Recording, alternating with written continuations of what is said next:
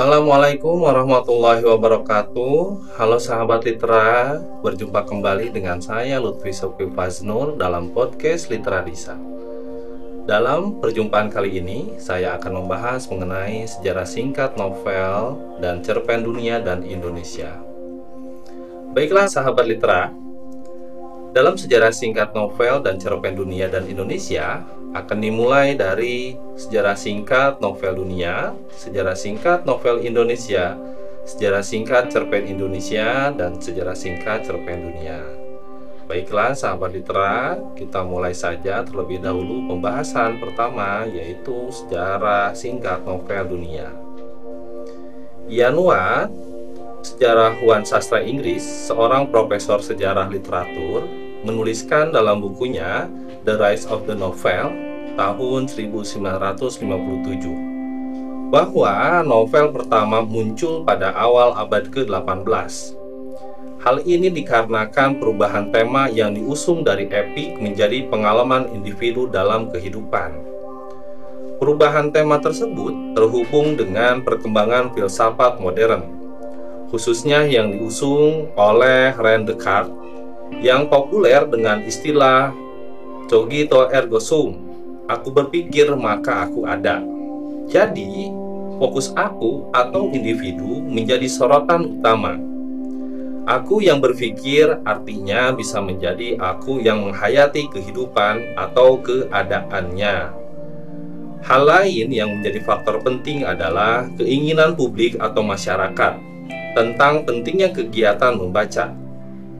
Tentu, seorang penulis akan produktif apabila sudah ada ratusan atau bahkan ribuan pembaca yang siap membaca karya-karyanya yang akan terbit. Hal ini terjadi di dunia, bahkan pula di Indonesia. Kepedulian akan bacaan inilah yang membuat pertumbuhan percetakan dan juga penerbitan menjadi besar. Dalam sejarah novel, pertama kali berkembang tahun 1885 dari novel Melayu Cina dengan novel Melayu. Pertama yang ditulis adalah karya Lee Kim Hock. Selanjutnya, di tahun 1890, mulai banyak novel roman yang ditulis oleh Lee Kim Hock dalam bahasa Melayu, seperti. Figure dengan Nyai Isa, dengan Nona Leoni dan Chip Liang Seng. Novel Melayu Cina terus berkembang hingga mencapai puncak ketenaran pada tahun 1925.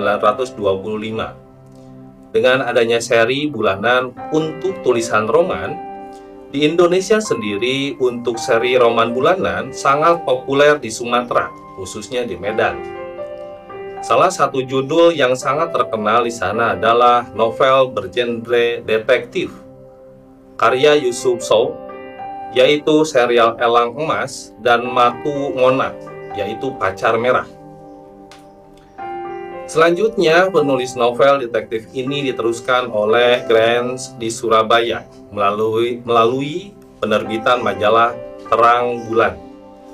Cerita-cerita detektif seperti ini akhirnya banyak disukai sejak tahun 1950-an sampai di tahun 1960-an.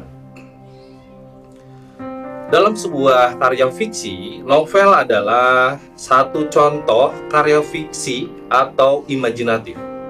Novel dalam proses kreatifnya bisa dikatakan sebuah karya tulis fiksi yang di dalamnya menceritakan banyak masalah atau konflik cerita setiap tokohnya. Karena itu, ketika membaca novel, Anda seperti kenal betul tokoh-tokohnya. Dan itulah novel dalam proses kreatifnya. Menurut pencarian saya di berbagai macam sumber yang ditemukan, ternyata penulis novel pertama kali adalah seorang wanita Jepang bernama Murasaki Kishikibu. Konon, nama tersebut hanyalah nama samaran. Jadi masih misteri, siapa nama sebenarnya? Menurut dalam literatur sejarah diketahui, Murasaki Shikibu lahir tahun 973. Waduh, tua amat ya kelahirannya. Berarti usianya kalau saya hitung sampai sekarang tidak salah berusia 1401 tahun. Wow, amazing sekali. Murasaki Shikibu lahir dari keluarga yang cukup terpandang di Jepang. Ia adalah keturunan bupati pertama di Fujiwara. Ia dikenal juga sebagai perempuan yang cerdas. Dan di tahun 998 ia menikah dan kemudian memiliki anak perempuan. Tetapi tak lama kemudian, tepatnya tahun 1001, suaminya meninggal dunia. Beberapa tahun setelahnya, Murasaki Shikibu dipanggil untuk bekerja sebagai dayang di istana Heian. Karena kemampuan penulis dan pemikirannya yang cerdas, dan novel yang pertama yang ia tulis saat itu berjudul Kenji Monogatari. Dalam bahasa Indonesia, Hikayat Kenji. Novel ini memiliki 54 bab dengan total 1000 halaman. Baik sahabat Fitra, itulah sejarah singkat novel dunia. Selanjutnya kita masuk pembahasan kedua yaitu sejarah novel Indonesia. Buku Sejarah Sastra Indonesia ditulis oleh Ajib Rosidi berjudul Ikhtisar Sejarah Sastra Indonesia Buku-buku sejenis karya Ajib juga telah dipublikasikan sebagai bagian dari karya sastra Indonesia. Novel tentu saja juga ikut menjadi bahan bahasan buku-buku tersebut. Apakah yang dimaksud dengan sejarah sastra? Apakah pustaka yang berisi periodisasi serta daftar pengarang dan karya-karyanya merupakan sejarah sastra? Ada ahli yang mengajak karena merasa perlu kita menafsirkan ulang model penulisan sejarah sastra yang demikian itu. Dalam bahan pemicu diskusi tertulis ini, novel sejarah diberi batasan sebagai novel yang memanfaatkan sejarah sebagai bahan penulisan. Terlepas dari ada dan tidaknya pengakuan penulis, adakah novel seperti itu di Indonesia? Jika dikaitkan dengan label resmi, misalnya berupa tulisan novel sejarah, memang sangat sedikit contohnya. Di antara yang sedikit itu, trilogi Rara Mandut, Genduk Duku, dan Lucy Lindri karya Manggun Wijaya merupakan contoh konkret. Namun, jika dasarnya bukan fabel, melainkan tanggapan atau pengakuan orang-orang yang berkompeten dalam bidang sastra. Saat ini kebanyakan tanggapan atau pengakuan seperti itu dimuat dalam novel. Misalnya disampul dalam atau belakang. Contoh karya yang dapat dimasukkan ke kriteria novel sejarah jumlahnya cukup banyak. Novel-novel karya Pandir Kelana dan trilogi Gadis Tansi Suparno Brata dapat disebut sebagai contoh juga salah satu di antara karya Pulau Buru Pramudia. Bagaimana novel-novel itu memakai sejarah atau berkomunikasi dengan realisasi historis? Apakah dengan demikian berarti sejarah novel sejarah dapat disusun? Atau jangan-jangan justru sebenarnya semua novel Indonesia adalah novel sejarah? Ini sebuah tantangan bagi para penulis sejarah sastra dan sejarah umum. Novel sejarah merupakan sebuah genre yang penting dan banyak ditulis di negara-negara barat yang mempunyai kesadaran sejarah yang tinggi. Negara-negara tersebut menanamkan pentingnya sejarah dalam pendidikan, Pendidikan yang baik mengenai sejarah menyebabkan berlimpahnya penulisan novel sejarah di satu pihak dan tumbuhnya halayak pembaca novel sejarah yang mantap di lain pihak. Novel sejarah membantu memperkenalkan kesadaran akan pentingnya sejarah sangat kurang. Mudah dipahami bahwa novel sejarah sangat sedikit jumlahnya dan tidak begitu populer. Buku teori khusus mengenai genre sastra tersebut juga belum ada. Padahal di masa lalu, genre sastra yang menyajikan sejarah sangat dominan dan dianggap sebagai karya besar yang sekaligus bernilai sastra dan sejarah. Kesusastraan Minang memiliki tambo dan kesusastraan Jawa memiliki babat, suatu prototipe novel sastra. Berbagai babat, babat Tanah Jawi misalnya, merupakan sumber sejarah penting dari masa pemerintahan Raja-Raja Jawa dan menjadi sumber informasi para sejarawan. Dari sejumlah roman sejarah Indonesia yang begitu banyak, dalam memiliki ini dibahas lima buah novel sejarah yang menampilkan konvensi novel sejarah secara kreatif, serta memperlihatkan variasi bentuk dan warna. Kelima novel itu yang ditulis oleh empat pengarang penting adalah Katalologi Bumi Manusia, Tur 2001A, 1986A, 1986B, 2001B. Karya Pramudia Anantatur.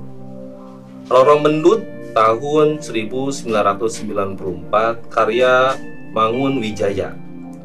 Subang Jamrut Nurhayati tahun 1992 karya Pandir Kelana dan sebuah novel sejarah untuk anak-anak karya Mansur Samin berjudul Perlawanan Rakyat Sigi tahun 1977.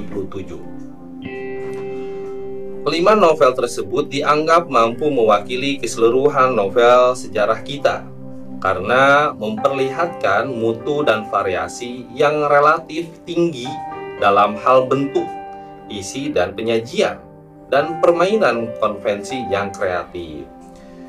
Itulah sejarah singkat novel Indonesia, sahabat litera. Selanjutnya kita masuk pembahasan ketiga mengenai sejarah singkat cerpen di Indonesia.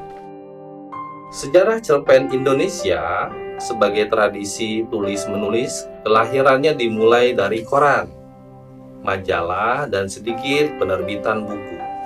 Sebelum itu memang ada tradisi adat, babat, kitab, dan primbon tetapi karena ketiadaan penerbitan dan percetakan, perkembangannya mengarah ke tutur. Jadilah sastra lisan. Bukannya tradisi tulis. Sehingga apabila muncul tanggapan minor terhadap cerpen koran saat ini, anggapan tersebut terlambat dan salah alamat. Bagaimana yang terjadi pada teks cerpen sudah menjadi kriteria umum Media massa atau koran hanya memuat cerpen yang ditulis dalam 1 sampai 8 halaman kuarto saja. Apakah membelenggu kreativitas seorang cerpenis? Jawabannya tentu. Mengingat pada kebebasan material kalimat sebuah cerpen, tetapi ini bukanlah hal yang mencerminkan bagi orang yang sudah mengenal bentuk puisi pantun Pemaksimalan cerpen dengan batasan halaman 6-8 halaman, Warto itulah yang akan menciptakan tradisi cerpen koran. Teknik penyajian gagasan dengan ruang yang terbatas. Ini kemudian memunculkan tradisi sastra. Ruang sempit cerpen koran menjadi persoalan yang justru menantang. Cerpenis tidak lagi resiko dari jumlah halaman sedikit, Mau tidak mau, cerpen koran tidak dapat lengkap dalam hal perangkat prosa. Lain dengan novel dan novel, resiko dari jumlah halaman sedikit, berarti juga jumlah kata sedikit. Mau tidak mau, cerpen koran tidak dapat lengkap dalam hal perangkat prosa. Lain dengan novelet dan novel, pada tantangan ini muncul strategi cerpen menjadi lebih bergaya, simbolis, dan imajinasi, seperti puisi. Peristiwa dibikin sesingkat mungkin dengan daya pancar sama dengan peristiwa dalam novel. Keduanya sama-sama bercerita tentang kompleksitas manusia dan kehidupan. Kemenangan cerpen ini dapat mengunggah pembaca untuk memproduksi sendiri perangkat-perangkat prosa hingga bentuk kisah yang besar. Baiklah, itu sejarah singkat cerpen di Indonesia. Baik sahabat litera, kita lanjut dengan pembahasan keempat yaitu sejarah singkat cerpen dunia. Cerita pendek atau sering disingkat sebagai cerpen ialah suatu bentuk prosa imajinatif fiktif. Cerita pendek cenderung padat dan langsung pada tujuannya dibandingkan karya-karya fiksi yang lebih panjang, seperti novela dalam pengertian modern dan novel. Karena singkatnya, cerita-cerita pendek yang sukses mengandalkan teknik-teknik sastra sebagai sastra seperti tokoh, plot, tema, bahasa, dan insight secara lebih luas dibandingkan dengan fiksi yang lebih panjang. Ceritanya bisa dalam berbagai jenis. Pada pertengahan abad ke-17, di Prancis terjadi perkembangan novel pendek yang diperhalus novel oleh pengarang-pengarang seperti Madame de la Fante pada 1690-an, dongeng-dongeng tradisional mulai diterbitkan. Salah satu dari kumpulan yang sering terkenal adalah karya Carlos Park. Munculnya terjemahan modern pertama 1001 Malam karya Anthony Gallard dari tahun 1700 terjemahan lainnya muncul pada 1710 hingga 1712. Menimbulkan pengaruh yang hebat terhadap cerita-cerita pendek Eropa karya Voltaire dan lain-lainnya pada abad ke-18. Di Yunani, cerpen klasik berupa fabel, yaitu cerita yang pelakunya para binatang yang dimanusiakan. Fabel ini mulai beredar di masyarakat sekitar 500 Masehi, tetapi baru ditulis dengan rapi pada abad kedua. Pada abad ke-8 lahirnya serial cerpen lisan klasik 1001 Malam Cerpen klasik bertema romantik ini pertama kali dipublikasikan dalam bentuk buku pada tahun 1704 di Prancis. Lahirnya cerpen dipelopori oleh Guy de Maupassant tahun 1850 sampai 1893. Guy termasuk juga bapak cerpen dunia. Guy yang pernah belajar di seminari dikenal piawai dalam merangkai plot cerita yang ditulisnya dengan bahasa yang sangat indah dan memberikan kesan kelembutan. Salah satu cerpen yang mendunia berjudul The Tekel. Cerpen ini terhimpun dalam buku kumpulan berjudul Contest de Jour et de la Cuite 1885 Selain itu masih ada 11 buku kumpulan cerpen lainnya yang diterbitkan hanya dalam rentan waktu lima tahun. Kemudian, penulis novel dan naskah drama, ia sangat produktif di tengah kesibukannya dalam kancah politik. Sejak itulah cerpen memasyaratkan dan lahirlah cerpen modern. Karya tersebut dipublikasikan di berbagai media cetak, khususnya majalah sastra. Cerpen berkembang pesat sejak pertengahan abad 19. Tidak hanya di Eropa, tapi juga di Amerika Serikat. Washington Irving 1783 sampai 1859 dan Anton Chekhov 1860 sampai 1904 digelari sebagai bapak cerpen dunia oleh para kritikus. Nah, sahabat litera, demikianlah pembahasan singkat sejarah novel cerpen dunia dan Indonesia. Untuk bahan latihan pendengar litera, cobalah kemukakan kembali sejarah singkat dan novel dan cerpen dunia dan Indonesia sesuai dengan penjelasan yang telah didengar. Selamat mencoba. Terima kasih sahabat Citra. Wassalamualaikum warahmatullahi wabarakatuh.